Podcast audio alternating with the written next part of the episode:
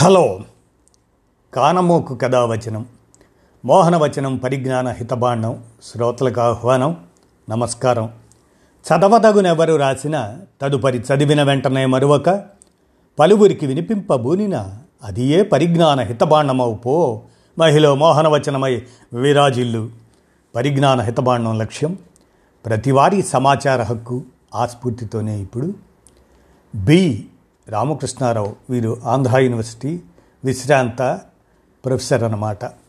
వీరు పసి పసిడి మిడిసిపాటు అనేటువంటి అంశాన్ని విరచించగా మీ కానమోకు కథ వచ్చిన శ్రోతలకు మీ కానమోకు స్వరంలో పసిడి మిడిసిపాటు అనేటువంటి అంశాన్ని ఇప్పుడు వినిపిస్తాను. వినండి. పసిడి మిడిసిపాటు విరచితం ప్రొఫెసర్ బి రామకృష్ణారావు. ఇక వినండి. కాసులు కురిపించని కనకం. భారతీయులకు బంగారం అంటే మక్కువ ఎక్కువ. చాలామంది స్వర్ణం కొనుగోలును మంచి పెట్టుబడి మార్గంగా చూస్తారు. ఇటీవలి కాలంలో అమెరికా డాలర్ బలపడటంతో బంగారానికి డిమాండ్ తగ్గింది. ఫలితంగా పండగల సమయంలో కనకం విక్రయాలు అంతగా ఊపందుకోలేదు. కాసులు కురిపించని కనకం అన్నమాట ఇక. భారత్లో ప్రజలకు ముఖ్యంగా మహిళలకు కనకంపై ఆపేక్ష అధికం. భారతీయ సంస్కృతిలో బంగారం ఒక భాగం. అక్షయ తృతీయ ధనత్రయోదశి ఈ రోజుల్లో పండుగలు పెళ్ళిళ్ళు వ్రతాలు ఇతర శుభకార్యాలకు బంగారాన్ని కొనడం ధరించడం ఆనవాయితీ. అత్యంత ధనవంతుల నుంచి పేదల దాకా ఆయా సందర్భాల్లో ఎంతో కొంత స్వర్ణం కొనుగోలు చేస్తూ ఉంటారు. సాధారణంగా బంగారం కొనేవారు రెండు రకాలుగా ఉంటారు. కొందరు దాన్ని సొంత వినియోగానికి కొనుగోలు చేస్తారు. మరికొందరు ధర పెరిగినప్పుడు విక్రయించే ఉద్దేశంతో స్వర్ణంపై మదుపు చేస్తారు. మొదటి వర్గానికి చెందినవారు సాధారణంగా తక్కువ పరిమాణంలో బంగారం కొంటూ ఉంటారు. మదుపర్లు మాత్రం అధిక పరిమాణంలో కొనుగోలు చేస్తారు. పెళ్ళిళ్ళు వంటి సందర్భాల్లో సామాన్యులు బంగారం ధర ఎంత అధికంగా ఉన్నా దాన్ని కొనుగోలు చేస్తారు. మదుపర్లు మాత్రం కొనుగోలు విషయంలో ఆచితూచి వ్యవహరిస్తారు. పరిస్థితులు సానుకూలంగా లేకపోతే వారు కొనడం వాయిదా వేస్తుంటారు. విదేశీ పెట్టుబడిదారులైతే ఆదాయం అధికంగా వచ్చే వాటిలోనే మదుపు చేస్తారు. బంగారం కన్నా బాండ్లపైనే వారు అధికంగా ఆసక్తి చూపుతారు. అందులోనూ డాలర్ బలపడుతున్న రోజులు ఇవి. చైనా తర్వాత భారత్ ప్రపంచంలో రెండవ అతిపెద్ద బంగారం వినియోగదారు.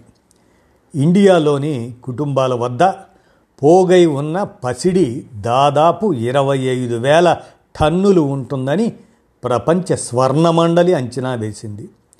కరోనా కష్టకాలంలో అల్పాదాయ కుటుంబాలు ఉపాధి కోల్పోయిన వారు తమ వద్ద ఉన్న బంగారాన్ని కుదువపెట్టి కాలం గడిపారు. భారత్ తన బంగారం అవసరాల్లో ఇంచుమించు పూర్తిగా దిగుమతులపైనే ఆధారపడుతుంది. అయితే ఇండియాలోకి బంగారం అత్యధికంగా అనధికార మార్గాల నుంచే వస్తుంది.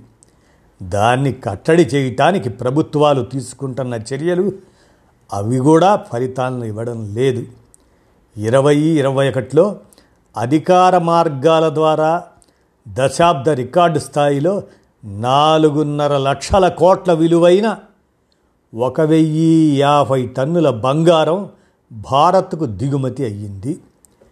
ఇంతకు ముందు సంవత్సరం అది నాలుగు వందల ముప్పై టన్నులే. ఏడాదిలో దిగుమతులు నూట నలభై ఐదు శాతం మేర పెరిగాయి. దిగుమతి అయిన బంగారంలో కొంత భాగంతో ఆభరణాలు తయారు చేసి మళ్ళీ విదేశాలకు ఎగుమతి చేస్తుంటారు. దానిపై సుంకం విధించరు. కానీ దీనిలో అధిక భాగం దొంగతనంగా స్వదేశంలోనే విక్రయమవుతుంది. ఫలితంగా సుంకం జీఎస్టీ రూపంలో ప్రభుత్వ ఆదాయానికి భారీగా గండిపడుతుంది. ఇలా ఏటా భారత్ సుంకం రూపంలో సుమారు ఐదు వేల ఏడు వందల కోట్లు జీఎస్టీ రూపంలో రెండు వేల నాలుగు వందల కోట్లు నష్టపోతుంది. దొంగ మార్గంలో వచ్చే పసిడి దానివల్ల ప్రభుత్వానికి ఆదాయ నష్టం తప్పడం లేదు. ఏటా యాభై రెండు వేల కోట్ల విలువైన సుమారు నూట డెబ్భై టన్నుల పసిడి పన్ను పరిధి నుంచి తప్పించుకుంటుందని. తద్వారా సర్కారు ఎనిమిది వేల కోట్ల ఆదాయాన్ని కోల్పోతుందని భారత్ స్వర్ణ విధాన కేంద్రం నిర్ల వెల్లడించింది. ఈ ఏడాది మార్చి తరువాత బంగారం ధరలు ఆశించిన స్థాయిలో పెరగలేదు. సాధారణంగా ధనత్రయోదశి దీపావళి రోజుల్లో బంగారం ధరలు జోరందుకుంటాయి. ఈసారి దానికి భిన్న పరిస్థితులు నెలకొన్నాయి. దీనికి పలు కారణాలున్నాయి. అమెరికాతో పాటు కొన్ని అగ్రదేశాలు వడ్డీ రేట్లను పెంచాయి.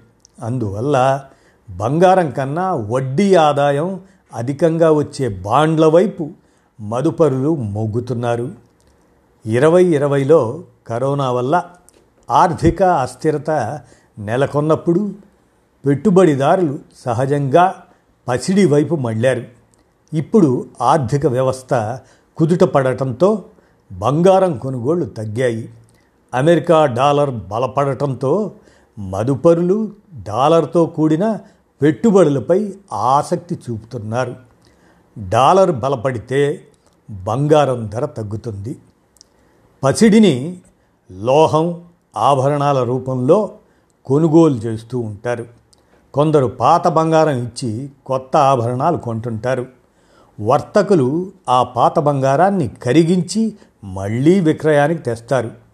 ఈ విషయంలో చైనా ఇటలీ అమెరికా దాని తర్వాత భారత్ నాలుగో స్థానంలో నిలుస్తుంది.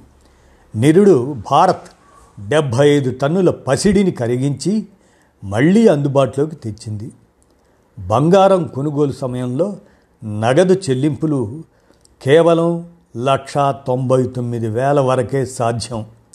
అంతకు మించితే పాన్ కార్డు నంబర్ చెప్పాల్సి ఉంటుంది.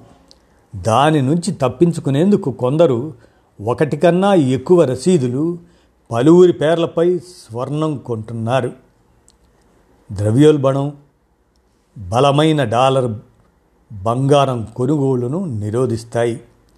దేశీయంగా పసిడికి గిరాకీ పెరిగినా ఇబ్బందే. ఆ డిమాండ్ను దిగుమతుల ద్వారా భర్తీ చేయాలి. ఆ ప్రభావం వాణిజ్య లోటుపై పడుతుంది.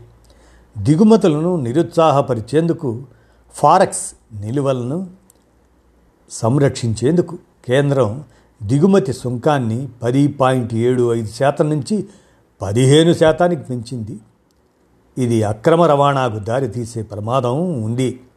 బంగారంపై సుంకం పెరిగే కొద్దీ దొంగ రవాణా మరింత అధికమవుతుందండోయ్. బంగారం విక్రయంలో పెద్ద పెద్ద ప్రాంతీయ దేశీయ రిటైల్ గొలుసుకట్టు దుకాణాలు తెరపైకి రావడం భారత్లో ఒక పెద్ద మలుపు.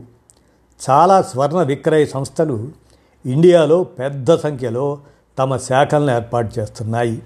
వాటి వల్ల చిన్న వర్తకుల వ్యాపారం తగ్గిపోయింది. కొనుగోలుదారులు సైతం పెద్ద షాపుల వైపు అధికంగా ఆకర్షితులవుతున్నారు.